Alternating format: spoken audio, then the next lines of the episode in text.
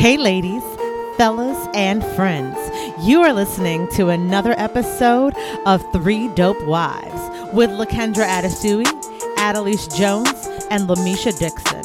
With over 30 years of collective experience, we are here to give you an inside look at what marriage is really all about. Honey, we are airing out all the dirty laundry, spilling all the tea, and telling all the business.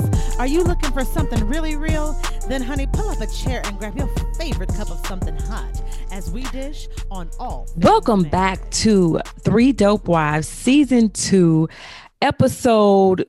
I don't even know. Episode 9, look, y'all. We are so we deep. We stopped counting. We are so deep in these episodes, ladies, that we just stopped counting. But welcome back, wives, soon to be wives, wives with experience, new wives. Welcome back to Season 2 of Three Dope Wives. It's the podcast that opens the door to the real married life from the perspective of three amazingly dope wives. We have a special topic coming up today, but before we get started, let me check in on these wives. How y'all doing, ladies? I'm good. Snowvid's over. I'm about to get on another vacation, so my life is great right now. Where you going this time, at least? Florida again. No, I'm going to Florida. Flights. I'm going back to Florida. This was planned pre-Snowvid, so okay. It just is what it is. And then next month I go again for my dad's birthday. It must be nice to have Florida as home. Mm-hmm. Right. It is. And it's cheap. It's like $60 round trip. Listen, tickets right now are crazy. My husband was trying to get us to go to New York for spring break during the pandemic, and knowing that it's still cold in New York for spring break. Yeah, it's cold. Because the tickets, like my husband and the two kids to go, the tickets were like $300 round trip. Yeah, everybody. Under $400. It's cheap. And we was really considerate until we was like, wait a minute, it's super cold in New York. And they don't really take to visitors well during a pandemic. No. So they got a lot of cool stuff though. Yes. Oh, yes. I mean, at some point we definitely want to go. My son has been wanting to go. I was like, okay, well, maybe for his 16th birthday, y'all can do a guys trip. And cool. You know, a couple of the dads and the sons can go to New York and, you know, hang out, and do that kind of thing. That was one of the hardest hit places though, and they still having Governor Cuomo is still having pandemic issues. Yes, and I'm sure they got PTSD too. I got PTSD from last week. from Snowvid 2021. We lost power for days. It was yes. I'm like, I need counseling after that. That's so sad. You need to talk to somebody. Huh? You need to talk to somebody. I do. I couldn't cook. Oh. And then I went to a friend's house and they were doing that. She was traumatizing me with the electricity came on for 30 minutes and she was prepared food and doing everything in 30 minutes. Yes. I'm like, that's too much. Yes. She was giving you anxiety. Yes. Yes, if you did not know how to cook a whole meal in 30 minutes, right. Snowvid taught you how to charge your phone, cook a meal, vacuum, watch a show. Yep. Exactly. That is so crazy. Yes, I'm still trying to get through that. How are you, Misha? I'm good. We post Snowvid. The grocery store still don't have everything I need. So I know. So I'm hitting it funny for me is that business is been popping. And so I've been having to put a lot of miles on my car, going to different places, trying to put stuff together because I'm like, I just want Imperial sugar. I don't want your brand. I want Imperial. You sound like my mother-in-law. She likes the Imperial butter. She does not like any butter but Imperial. Listen, when I come to, it's like I've tried the off-brand, trying to do it the cheap way, but it makes a difference in the icing and oh my god, I just got to have the good stuff when I give it to y'all. I got to have the goods, and we appreciate that. That's too funny. Right. Look, okay. You made some cakes. I need a cake, bro. You know what? That carrot cake I made, just to be completely off topic for the listeners. The carrot cake that I made, that was bomb. You need to follow me at Misha Mae. It was good. And it got snatched. Somebody actually bought it with a slice missing. Shut up. With a slice missing? A slice missing. I'm not. Oh wow. Yeah, they was Shut like, girl. Up. I just want the cake. I don't, ain't no special occasion. Bring it here. I was like, it's on the way. Cash at me first. Well, I guess that is Farron's favorite. We'll have to check that out. Yes, yes. It's so cute too. I did a great job. Pat myself on the back. Somebody said I did a great job. Somebody got to pat me on the back. Listen, we're boosting confidence in 2020. I loved the arrangement you made for Lakendra. Yes, I was just about to say that. It was so cute. That was adorable. We miss you, Lakendra. Yes, Lakendra, we miss you. Yes, that was too cute. Keep praying for that baby. Yes, yes. Okay, ladies. So last week we listened to K. Michelle's song, Can't Raise a Man. Yes, that's what we talked about. If you don't know, listen to the song. You cannot raise a man. And we talked about raising a man and how it ain't no such a thing. To put it in like, and we missed, our girl was not with us, our co-host who has been hanging out with us while Lakendra is on maternity leave, Tamra. She's back with us today, and sis had some good feedback and some good info on that subject. We missed her on the show last week. So Tam, let us know what you feel about not being able to raise a man before we move on to today's topic. So I think that it's kind of two schools of thought. No assembly required versus Build-A-Bear. Build-A-Bear. And I mean, in all honesty, I do feel like we're all Build-A-Bears in some way, shape, or form. Like my husband, when we first got married, he kept saying, I'm not a Build-A-Bear, I'm not a Build-A-Bear, I'm not a Build-A-Bear. And I was listening to this relationship expert, and she was like, girl, you better get you a Build-A-Bear. And Build-A-Bear. In all honesty, like, can you say you're the same person you were when you first got married? No. Thank you, Lord. Lot of it had to do with your husband and changing and growing to be the wife that he wants, and he has to change and grow to be the husband that you want. Yes. Okay. So in that perspective, I get it. We all kind of Build-A-Bears. Now, there's a limit to how much building you should have to do. Right. Because building a bear is expensive. Listen, it's like $50. Right. Yes. But in all honesty, that's kind of what marriage is for your entire life. You building right. It bear. Is a job. Yes. Mm-hmm. So we're really a whole Build-A-Bear station. Right. Somebody done picked us off the shelf on the wall and walking us through. If you've ever been dressing us. Oh Lord, put on this career. Put on this cooking hat. Put this accessory. This some vacuum. Even got voice boxes. On. Some have hearts. You can put the heart inside the Build-A-Bear, and it beats. Folks need that. They need to build a bear in their life. Look, but I would say that's the danger in absolutes. Like, you know, you hear all the time people say, this is who I am, and you should be able to find somebody who accepts you just as you are. That's unrealistic. But on the other hand, you should not have to twist and turn and contort yourself into a whole different person. Right. But true. There's growth that is required. Growth and maturation required, but right. not a whole different person. Like when you walk out of Build-A-Bear, it's still the same bear that you got off the shelf. Right. You just assembled it. Yes. It got to look a little extra this and a little extra that. That's it. Exactly. That's it. Okay. I love that school of thought. Build-A-Bear. We're going to be using it. So I ran into this Build-A-Bear man. Right.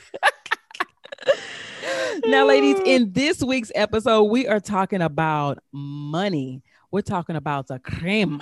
Cash rules everything around me. The bread, the dough, dinero, the lucci, the cake, bands, like all of those. Bag, the bag, the coin, all of that. The coin. We're talking about everything with marriage and money. And how it affects. Where the money resides. Yes. We're talking about y'all got a song for everything. And how it affects our marriage. And let me tell you something. It can. It does. It wants to. It's one of the top reasons for divorce. Yes. Money has a mind of its own. It has its own objectives in your marriage. And if you don't train yourself in the money, then it will take over everything. Good, bad. Absolutely. Ugly. So if y'all don't know, we have with us somebody who has pretty much done a really good job at this, got a lot of background with this, our own Tamra. So she's going to be our very own expert in the building. And so she is going to be walking us through some stuff. So the first thing we want to talk about is what, girl? Because we need you. Okay. First, I'm going to start off with a disclaimer. I have no certifications. Don't at me. Don't at me. Period. Period.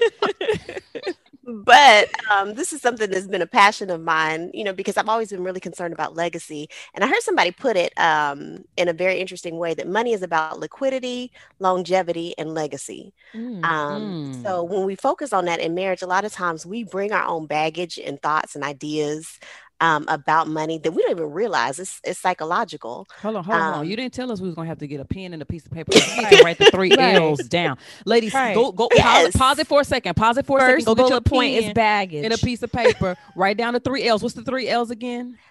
Liquidity. So that's just having cash available, like having money that you can spend. Longevity, having money that lasts over time, over your lifetime. So you think about, you know, how you living now and how you retiring. And then legacy, having money to leave, to your kids. Wealth. And as Black folks, a lot of times we miss out on the legacy part because we may be the first generation that went to college, or the first generation that has money, and now we got to help mama and them and cousins and them. But we need to start focusing on being able to position our kids so that they don't have to do that, and they can have better choices. You know, a lot of us are working jobs we don't like because we got to just sustain. Right. And we want to keep our kids from being in that position. Yes. Okay. So let's talk about this baggage.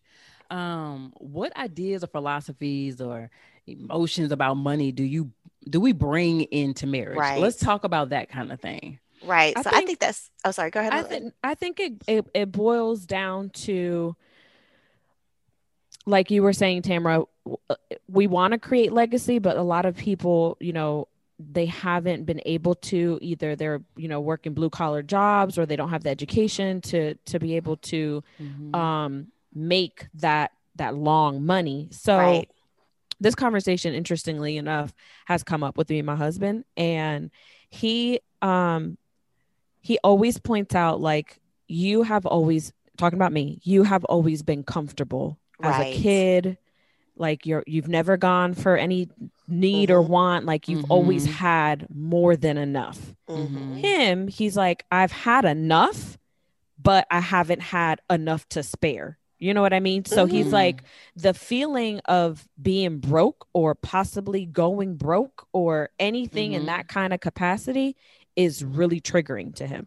And so when we get into like financial conversations, the baggage that he brings is that he worries a lot about money. Oftentimes money is his motivator, which I mean, for many of us it is, right? Yeah. But for me, like, he could be stressed out about something and I'm like, oh, we'll be fine. Like, we're going to be okay. Right? And so it's hard for me to, I don't want to say understand, but I have to be intentional on like really saying, okay, this is where my husband's, you know, stress level is the root. Like, this is where the root is coming from, right? Yeah. And that's a really good point, Adelice, because I have a very similar situation in that, you know, I grew up very comfortable, and, you know, for Black folks, we would be considered affluent. And my husband grew up, you know, it was a struggle. And so, I mean, we had this whole discussion last week because with Snowmageddon, it was no food. I'm done with Snowmageddon and snow. Yes, and Snowvid. Okay, Snowmageddon. I love it. But anyway, so I went to the store. It was no eggs. We've been trying to get eggs, and so my husband went a couple days later, and it was eggs. He came home with not the dozen. I just asked him for a dozen eggs. He came home with the dozen and a half. Two of those. Who gonna eat 36 eggs?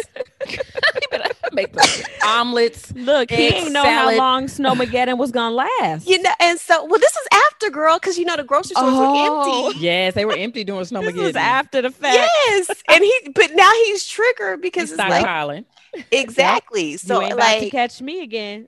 And we had this whole discussion because I'm like, you know, I'm in a mindset of plenty, like it's gonna be some at some point, and we, you know, we're not gonna struggle. And he's in a mindset where I've gone without, I'm not gonna go without again. Right again, not gonna catch me slipping. Right. So yeah, those are those two completely different philosophies that we got to join together and figure out how to manage money together. Yeah, I think some people also. I'm from the same kind of school where I grew up comfortable.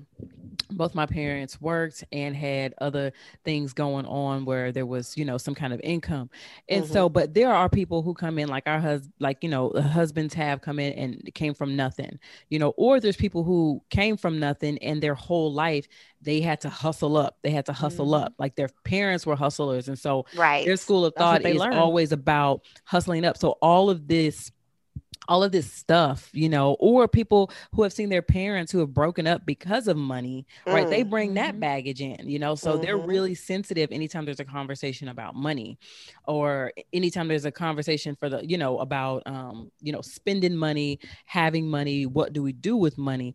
They get a little bit tense, they get a little PTSD, a little money PTSD. Right. And to Adelice's point, we have to be intentional now about what we're passing on to our kids. Right. And most of us, like I know on this, you know, the three of us, we're in a position where our kids are not going to have to struggle. So what kind of money philosophies do we teach them? Because the wrong ones, because they got everything, whatever they want, and they get an allowance. Yeah, they're very entitled, and they see us doing whatever we want. It's so funny that you say allowance, because Edgar and I are planning to go on a date night because we've kind of been disconnected through the week, and I texted Maya, my baby, right? And I was like, so you want to babysit your brother? And she was like, is that going to be my allowance? Girl. Like, heifer, this is your brother. How about that? How about watch your own blood? This is for the S-R-E-E-E. This is your blood. Okay. Talk about, is this going to be my allowance? But we get the questions like, do the dishes. Well, how much am I going to get for that? You know what? I did hear one of my neighbors, she implements this really cool thing. She has two girls, and when they get money, there's three jars. Each of them have their own three little mason jars with their name on them. And they have to give 10% as a tithe. So their bucket is 10% for God. Then they have 10% to give away, and then they can keep the rest. And so they have these jars where every time they get them, they divvy up their money. Kind of same thing with Amaya. Her mom, she works for Charles Schwab. So she's in the financial industry. Whenever Amaya gets money, she has to save 60% of her money. Oh, Lord. Her mama is 60%. Well, I was going to say Amaya, Amaya is beautiful. Oh, my God. Amaya is beautiful. Her mama beautiful. Like, Amaya set. She got to save 60%. And she and her mom, Kat, has been doing that since Amaya's been born. So she got guap. But that is instilling. Amaya is good, big good. Exactly. That's also instilling the philosophy of saving with her. Like I totally love the 10% giving and tithing. And then I would also add a savings component in there for to get them in that habit. And I actually was listening to a money podcast the other day where these guys were saying, $6,000 at age 12, if you put it into an IRA for your child, they'll have $1 million when they retire. That's great. Yes. So, you know, you can set your kids up to be able to, you know, focus on, because I know a lot of us, like we struggle in trying to get these 401ks and IRAs and you know, all of this set together, and we got 15, 20, 30 years to get this knocked out. And some of us don't even know about these things until we're 30 or 40. Yes. And, you know, we got less time to get all of this set up. And so now we're struggling working jobs and trying to save money and whatever, whatnot. And if we could get, you know, $6,000 now, so your kid doesn't have to think about that and they can focus on life. Listen, and the problem is that we don't have the information. Like for my kid, for no reason at all. Absolutely right. For no reason at all, my 14-year-old son is a saver. For no reason at all. It's not like we've had classes and taught him about saving.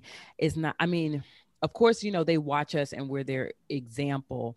But like he is a saver. Like he always has money for the things that he wants to do.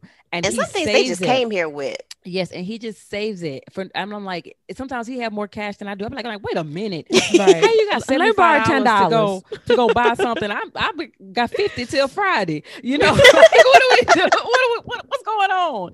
You know, but they are, and so I think, you know, one of the things that we don't know as a culture and is all of these secrets and things that have been hidden from us that we don't have. You know, girl. The our forefathers had no idea about, because we were still trying to get in a position, you know? So we didn't know about IRAs. We didn't know about stocks and playing the market. We didn't know about all of those things because we were too busy just trying to keep a job and keep whoever was at that job happy, not asking no questions about 401k, not even asking for a higher 401k match or those questions when we apply for jobs. Right. You know, that not be important, and struggling so much that we don't even put money in the 401k when we get jobs. And that's something that we happy to have a job. Exactly. Yeah. That's something we definitely have to teach the kids. Like, I remember my first job was at Popeye's Chicken and Biscuits, and it was not the chicken and biscuits. Why you have to say the whole name? You have to say the whole name. Put some respect on the chicken. Popeye's Chicken and Biscuits. Put some respect on the chicken. They made us put respect on the chicken, baby. Popeye's Chicken and Biscuits. And I say it every time. And they had, and I started part-time, but then when I, you know, I had the option to go into full-time, I remember the guy telling me about 401k. And I was like, all right. Right. That's the money I'm gonna see today. Yes. And this is me being in a DECA if you know about DECA, I'm not sure if that's something that's national, but I was in a program where they taught that. And then after I learned about it, like from then I started saving in my 401k, but that was all I knew was 401k. I didn't know about all of the other options. That's the only thing I knew about. Yeah. I just knew about the 401k too. And that's just because my mama always been like, if you have 401k benefits, exactly. You better do it. You better do it. Exactly. So I was blessed that my father said that too, because my first thought, my first job out of college, he said, get a 401k. And I was like, seriously, you taught my money I'm not going to see for 40 years. Are you serious right now? Me too. But I'm thankful for that. And Lamisha, you just kind of dove right into the whole legacy part of it. And just, you know, our legacy has been that Black folks traditionally don't know any of these financial tips or planning or money management. And so, yeah, you're absolutely right. We just need to figure out how to break those financial generational curses for the next generation. And thankfully, like Adelice, some of us, you know, have had that and have had some guidance. And so we need to continue to learn and pass it on. Look, we need to be like these white folks out here. You know? Like if you go up and down Preston Road, that's all nothing but long money. All that land. Yes. Look, it's old money. Old, long legacy. That is a huge legacy. Yes. And passing things down to our kids that, you know, will set them up. So I know like, we want to talk about kind of how we break this financial generational curse. The one thing you said, Tam, was talking about the $6,000. That's one way. I know another, education. Yes. That's the main way. Yeah. We all gonna go back, ashes to ashes, dust to dust. We all going that way, right? So why not leave something? Life insurance, right? Life insurance policies, like we don't Black people, you know, usually don't do life insurance policies. And I think maybe my parents' generation might have been the first generation. Yes. And really I want to stop and reiterate that because, you know, a lot of times we end up leaving folks having to pay for funerals. Girl.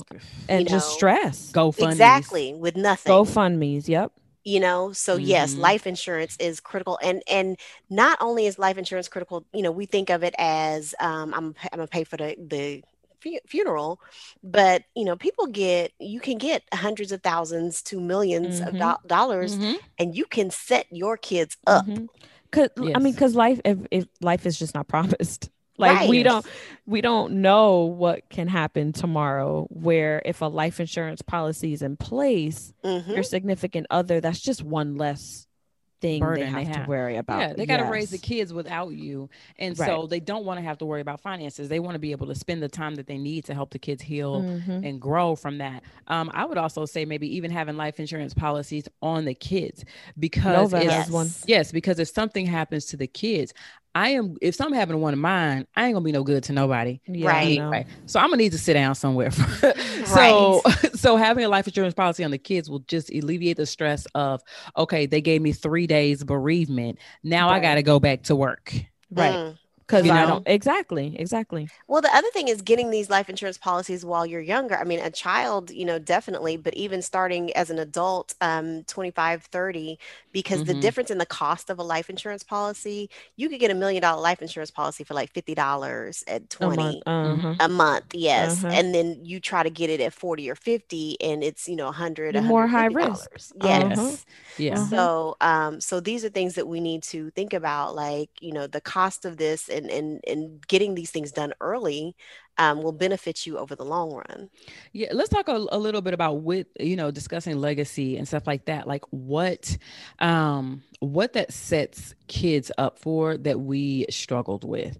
And I have an example. So my husband, he had taken out a loan, just to kind of give a round story. He had taken out a loan, bought a really nice car, and loved the car, drove it for, you know, some time, a couple years, and then decided he wanted to buy a new car.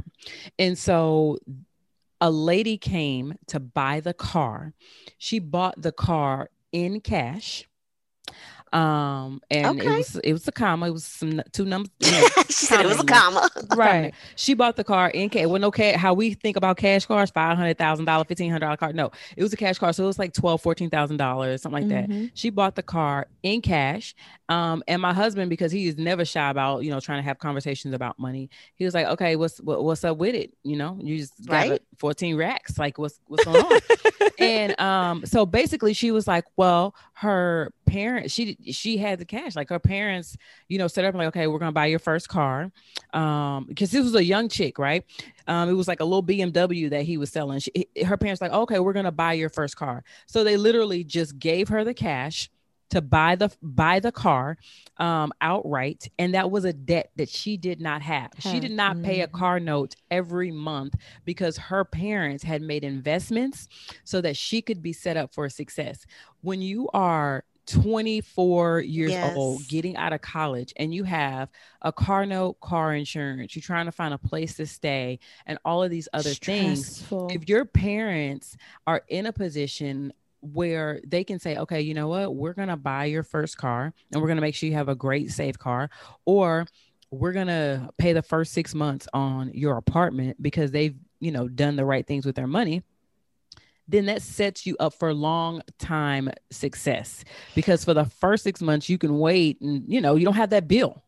Well, so cars actually are, according to studies, the biggest money loser. In that if we had invested that money somewhere, you could multiply it like multiple times over. Dave Ramsey says that all the time. Yes, exactly. Money has to work. Exactly. And so like, but we, you know, want to drive cars and want to look like we doing something, and we end up with car notes for life because we got to switch out those cars and keep paying. So that's huge. And then the other thing, Misha, to the point that you just made, like we a lot of times have this philosophy. I know I did. I'm Jesus is working on me. But you know, why should I buy my kid? Blah blah blah. Ain't nobody bought that me that. You know, I had to get my own.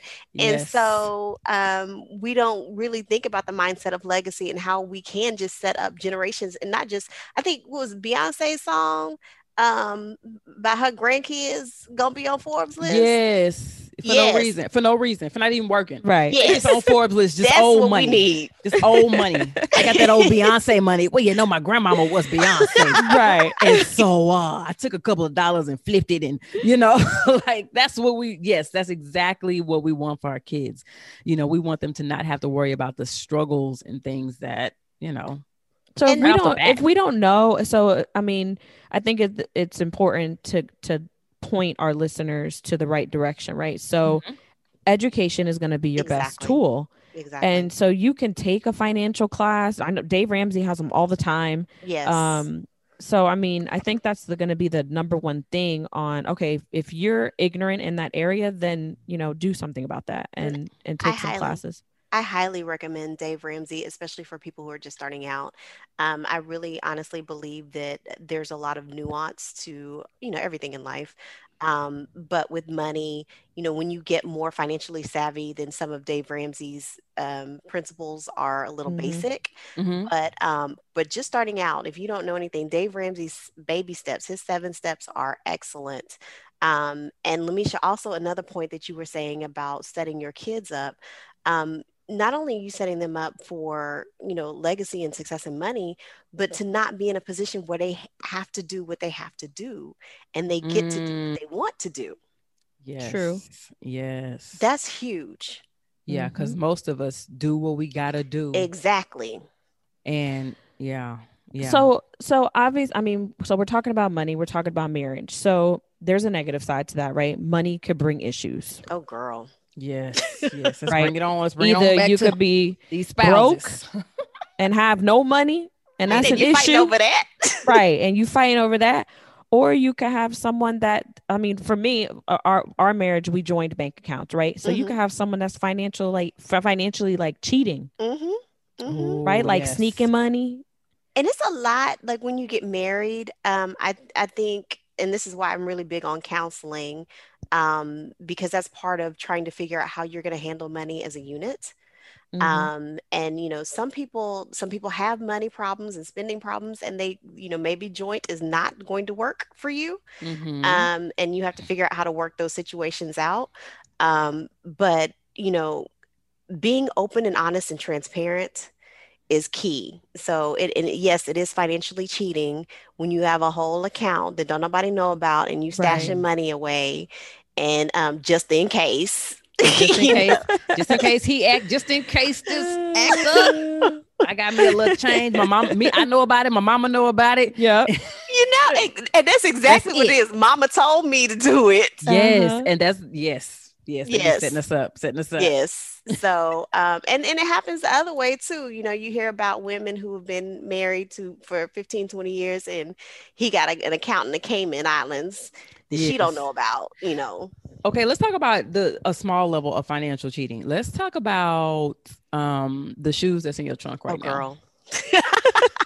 Why you want to go there? Let's talk about the stuff, you know. Like, why you in my business? Right. Let's talk about how you your budget for your nails is really $30 every 2 weeks, but for some reason you end up spending $50 because you got to get the designs and you like the coffin nail and... And we don't know. Nobody knows. You speaking to me. Mm-hmm. Nobody knows where the extra 20 came from. Mm-hmm. But that's tip and gratuity.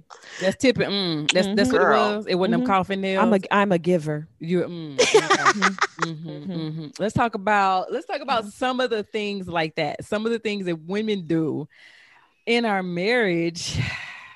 That the kids is a big one for me. I'll be like, oh my god, babe, let me show you what I bought Nova, so and he's like, he's got 8 pairs of sneakers. Mm-mm. Why did you have to buy that? Nova's a big one.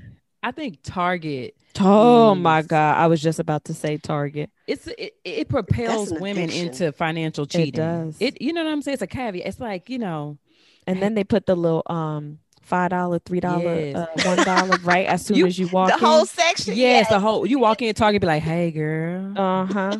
Your purse looking real cute. What's in there? Yes. I like the way your MasterCard look. That's where communication comes in. And girl, I ain't communicating my husband. I'm supposed to go into Target for some milk, and I'm coming out with all types of stuff. Listen, he talking about, I'm going to pull around in front. I'm talking about, just pop the trunk. Just pop the trunk. I don't need no help. Just pop the trunk. I'm throwing stuff Target. Target's another beast. I don't know if I'm communicating Target. Now he knows. The thing is when I communicate, hey babe, I'm going to Target, he always kind of give me that look like, oh shit. You're right. But yeah. I mean, so he knows. He knows, absolutely. Spouses, you know, I mean, that can be financial cheating, and maybe it's just, you know, you know who you marry. I feel like it would be cheating if I didn't if I was like hiding bags or exactly. like putting the that's stuff what up I'm real about. Quick. You exactly. know what I'm talking about hiding bags. Oh no, I don't do that. I'm talking about going to work with a pair of shoes on from my closet and coming home with another pair of shoes, and somebody being like, "Are those new?" No, you saw I just walked in the house. You seen these before? I had them all day. Like, right? I mean, I took a selfie at lunch. You saw I had them on then. Like, these are old. I've been. That's financial cheating. That's cheating. Yes. That's shady. Yes. We're gonna pray for you on that. Is that a new dress? No. Tucking the tag in. I've been had this dress. So another issue, though, is financial abuse. And we see this a lot with couples generally where one has a higher income than the other and decides that they are going to be in complete control of everything. Yep. And, you know, once you get married, you a team. It's joint. It's a joint effort. So you have to figure out how to work it out together. Mm-hmm. But we also have to recognize there's a difference between abuse, control, and boundaries. Okay. Because like what I was saying earlier, like you may have a spouse who has a gambling problem or a spending problem, and at which point you have to set boundaries to protect your family finances. Right. So you can't just leave. You can't just leave because he gamble too much. Exactly. Or beyond that, even just in a day-to-day regular, non-abusive marriage, you have to set boundaries because you have to create financial goals together. And, this is how much you get per month, you're discretionary, my discretionary, this is what we're going to spend on bills. This is, just setting a budget is so healthy. I have a question. So what if you're in a situation where, and I'm asking this because I know a couple women that are, so let's just say husband's the maid breadwinner, mom's a stay-at-home mom, mom really, doesn't work. Me. And so now you have some men that have that mentality of, well, you're supposed to just be taking care of my kids type thing. And then when the wife wants to go, spend something or do anything, it's always like, it's a sense of control. Like, why are you going to spend that? Or you don't need to be spending that, And so is that, you got to get permission. Not healthy. Yeah, you gotta get permission. It's not healthy at all. And honestly, you really want a balanced marriage. So if I'm not asking you every dollar that you spend in, why are you asking me every dollar that I'm spending? And I think a helpful way also to set that limit is if we're spending joint money, anything under, like my husband and I have a $200 limit. Anything under $200, we're not going to have a discussion about it. Now, if you come home with a $300 gadget you got from Home Depot and we ain't talked about this, that's a discussion. That's a good, so set a number exactly for you and your spouse to be like, okay, this is where we need to discuss. Exactly. And like and there should be discretionary. So I'm trying not to sound judgmental, but I just feel like there should be a discretionary, everybody's different, but it makes life easier when you say, you get X amount a month, I get X amount a month. We can spend it however we want to. And it doesn't warrant a discussion, however that money is spent. And it, it's the same amount of money. Yes. Nobody feels like they're better than the other one because you're equal partners. If one person is staying home, taking care of kids and cooking and taking care of the house, that's a job. It's a job. Yes. Right. So what about the women that don't know absolutely anything about their husband's finances? That's like, another form of financial abuse. Like the one that, has XYZ, but literally has no clue on what is coming in, what is going out, where money is, if there's a say, like completely in the dark. And I've seen that happen even with women who have good jobs and make good money, but they're just with controlling men.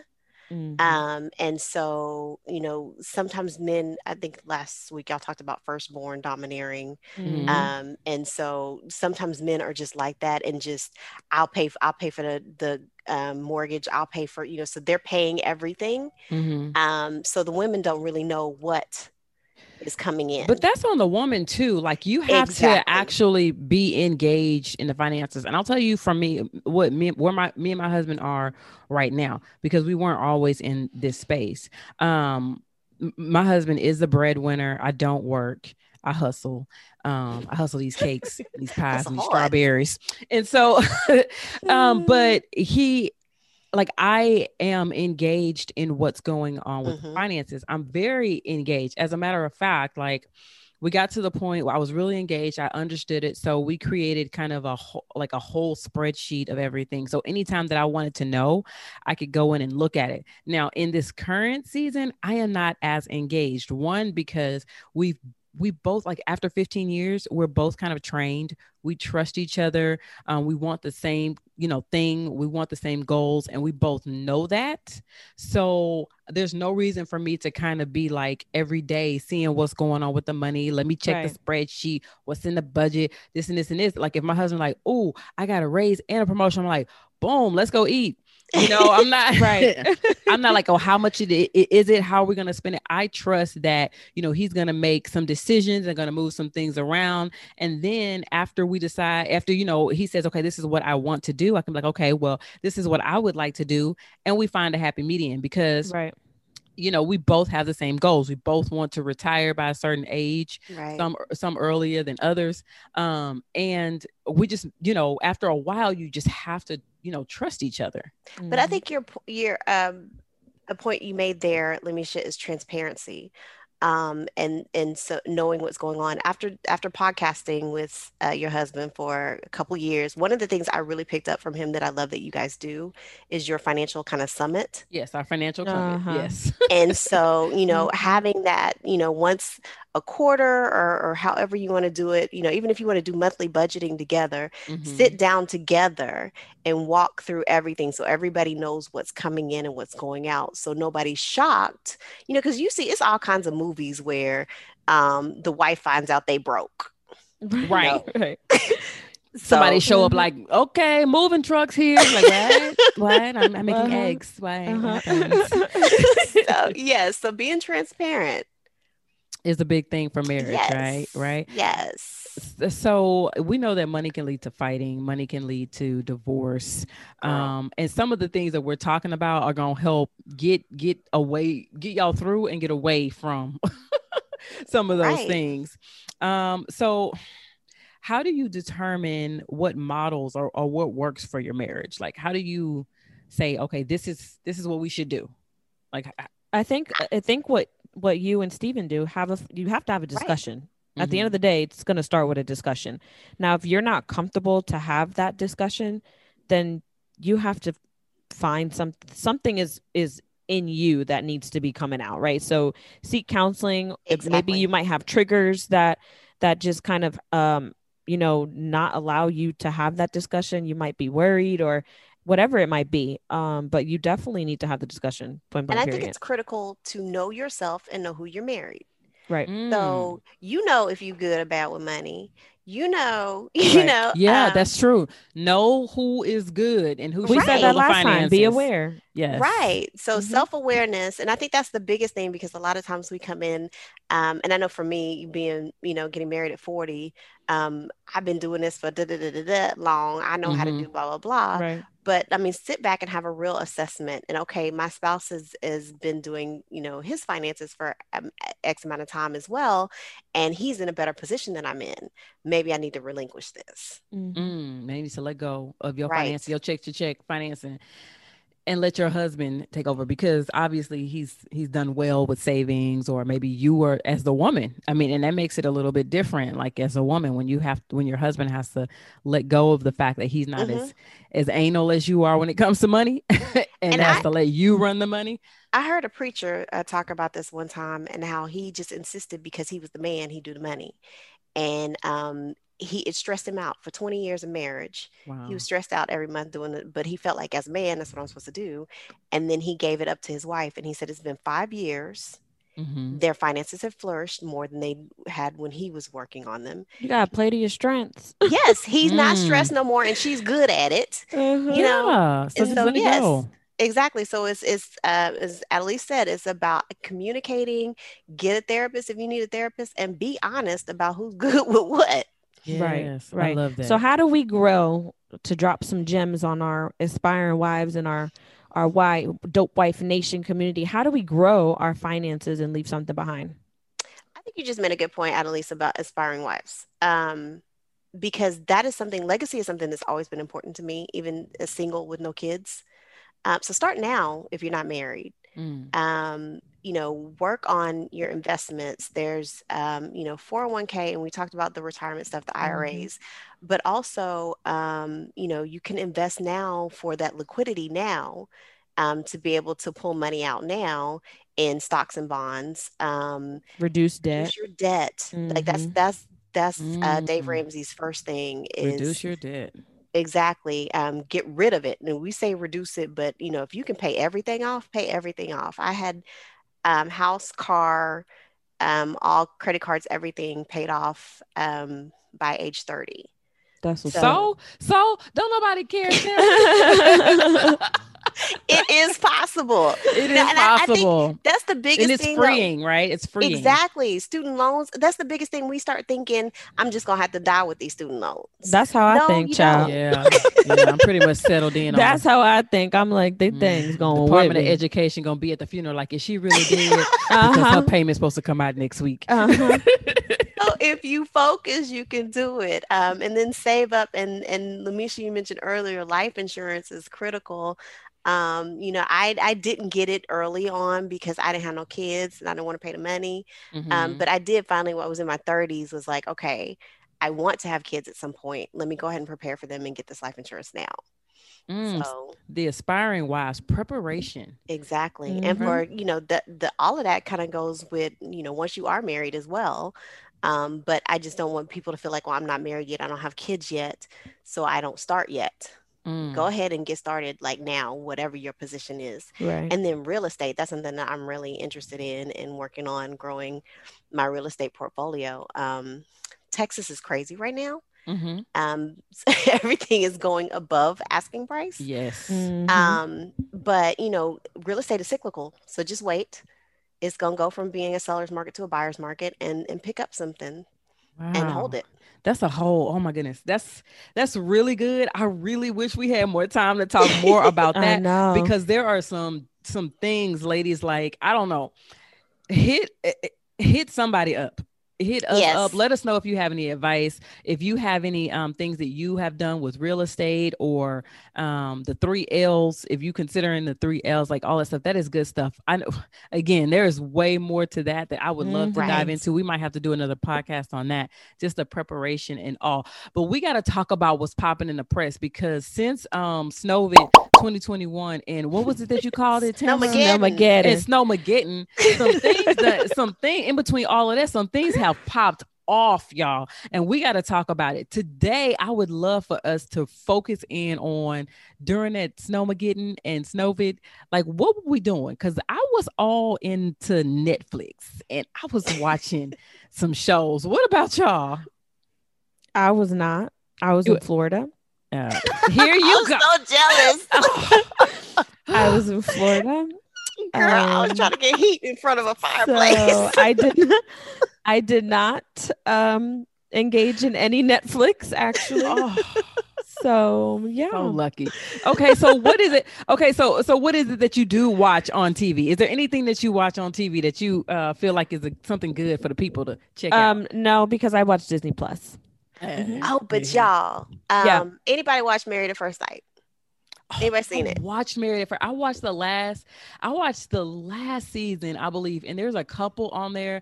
They have like a I think like a Nigerian last name. They got a YouTube channel now, and they just had their. Yes, they had a boy. I love that couple. They're cute. I didn't know about them at first. Yes, there was a girl who was like a virgin.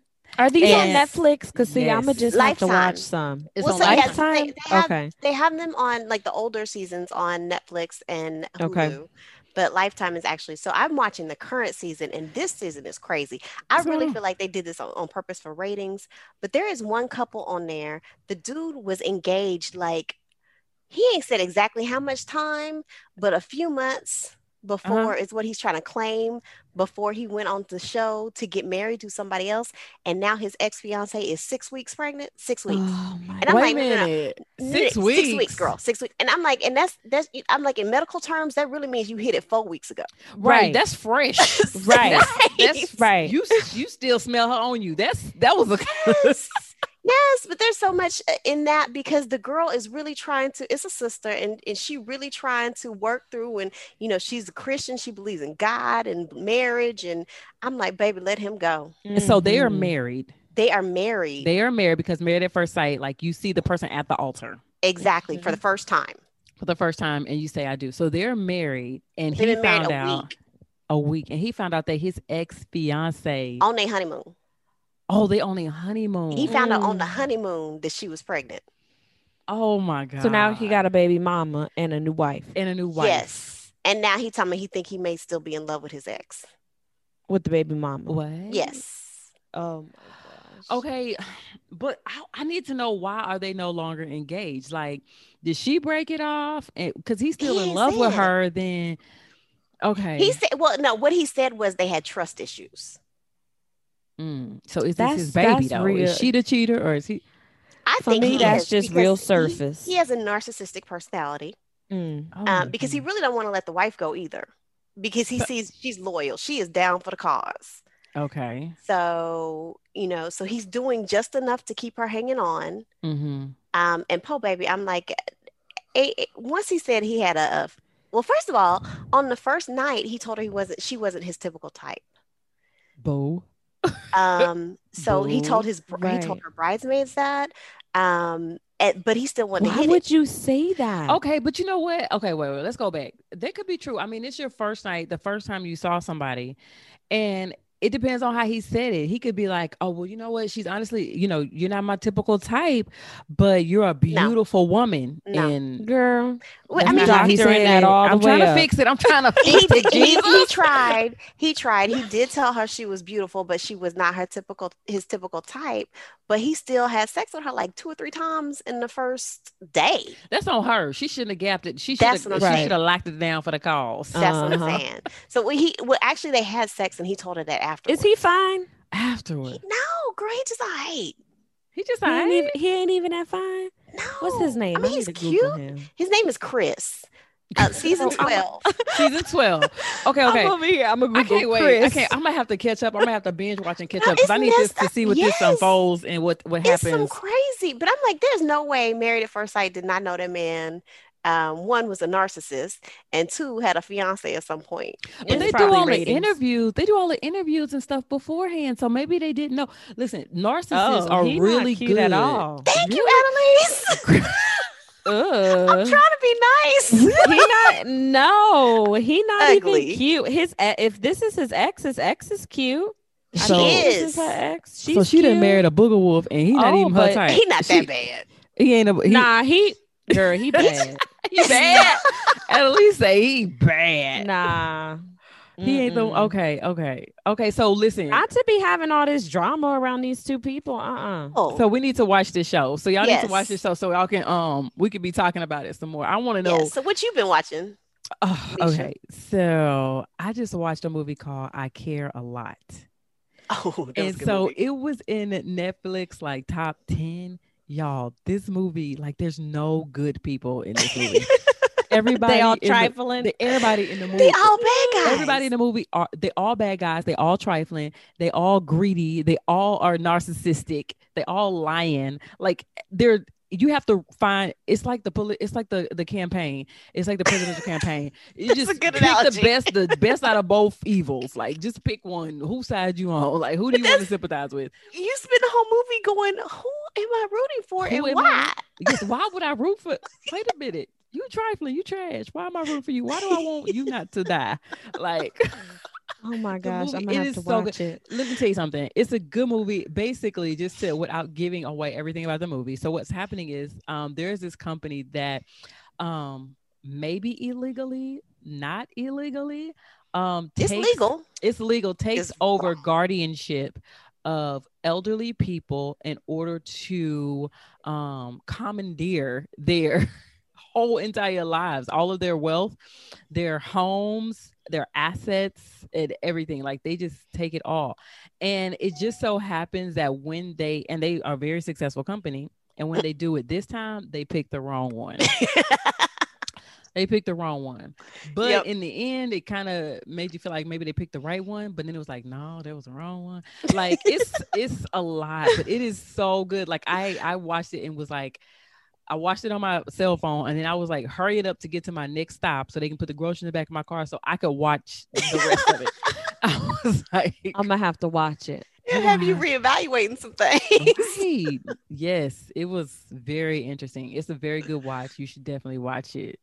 What else is going on and popping in the press? Adelice, you guys.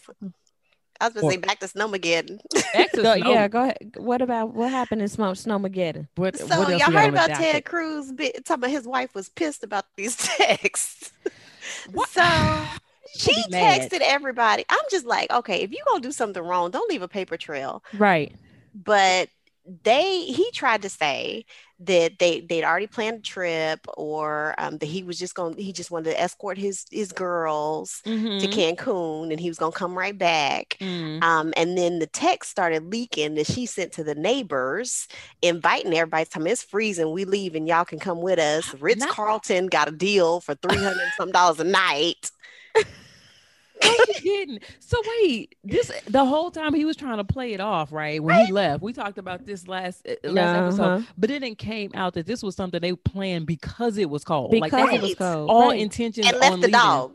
And left the dog. Who took care of the dog? Nobody.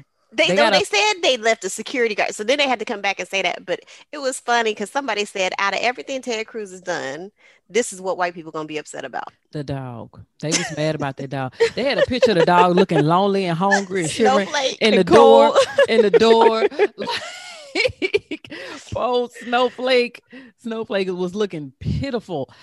So let's talk about these neighbors who she thought was messy. Ooh, them things messy. These are people that she was going to travel with. Like she was going to planes. They won't have dinner together. But they was probably salty because, I mean, we don't know their financial situation. We know Ted Cruz got the means to be able to do it, but we don't know their financial situation. So they were probably salty. In a $2 million house. Them people around them ain't broke. True. But they wanted everybody to know that Ted Cruz and his wife was trash because they leaked text messages. I heard it was a couple of people who did it. Yeah. Wow. And now she pissed. You shouldn't have left the paper trail. And she mad. Yes. She mad because she didn't got told on. Ma'am, I have several seats. Right. Have several seats. They actually went to protest their house in Houston. Oh, they did? Well, Houston they will walk around in Houston. Mm-hmm. They will walk around with a sign. Oh my goodness. Ted Cruz, I mean, he should just bow down, just bow out and just be quiet and sit somewhere and just ride this out. President. He's not. They're already talking about Donald Trump being the leading candidate for GOP in 2024. They wouldn't impeach him. So now they want him back in 2024. I can't. If you have not heard, like he definitely thinks that he's a front running candidate. I cannot. So, if y'all ready for another Donald Trump, United States of America, then good. If not, see if you can get sponsored to work in a different country, or or take your asses out to vote, or go out to vote. Like get ready today. Like we just Biden is not even 30 good days in, but get ready to vote in 2024. Like, right. If you got kids that are let me think, 4 years, Ethan, my son, he's going to be able to vote. Right. Oh, yes. Wow. I'm starting to prep him today. Yeah. I'm going to prep him today. Like, oh my goodness. So much going on. We can definitely be here all day talking about popping in the press and all types of stuff. Oh. So wait, Sierra. We can't talk about Sierra. Oh, wait, watch this. Oh, Sierra, okay, we'll do that next time. Go ahead. We watch it all for that. Yes, we gonna have to. But look, ladies, we need to win in marriage and in our money. Ultimately, that's just the end goal, right? Let's find ways to build intimacy, legacy, through how we handle money with our husbands so that we become #money goals, and let's lay the foundation for the next generation. That's really what the end game is for money and marriage. That's awesome. That's what it's about, ladies. Ladies, if you have anything that you can share with us, any love for what we're talking about, even if you have any questions that maybe we can research some answers to, or something that we have been through ourselves that, maybe we can share a little bit of the knowledge on, check us out on all of our social media platforms at 3 Dope Wives. Send us an email at 3 Dope Wives. Send us a DM at 3 Dope Wives. Send us a Facebook post on 3 Dope Wives, or hit us up in Dope Wife Nation. We would love to hear from you and interact with you. Until next time, we gonna holler at y'all because it's a nice day, kinda, and I'm about to find something to do with my life. Look, me too. I'm on the couch. Oh, that sounds good too. Bye, y'all. Bye. This has been another episode of 3 Dope Wives. Sis, we are so glad you took a minute to get real with us. Yep. Listen, I want you to know something. Every day a woman is married and a wife is made. vows are exchanged and hopes arise. Mm-hmm. And every day a woman's dreams are crushed. Let me tell you, crushed by the reality of what marriage really is. True. Stay tuned with us and we will help you survive another day of this crazy married life. Crazy married life. I promise we will. Now, if you would like to submit a question or a topic of discussion, please send your request to 3dopewives@gmail.com. That's THREE dopewives@gmail.com. And we'll see you again next time, girl.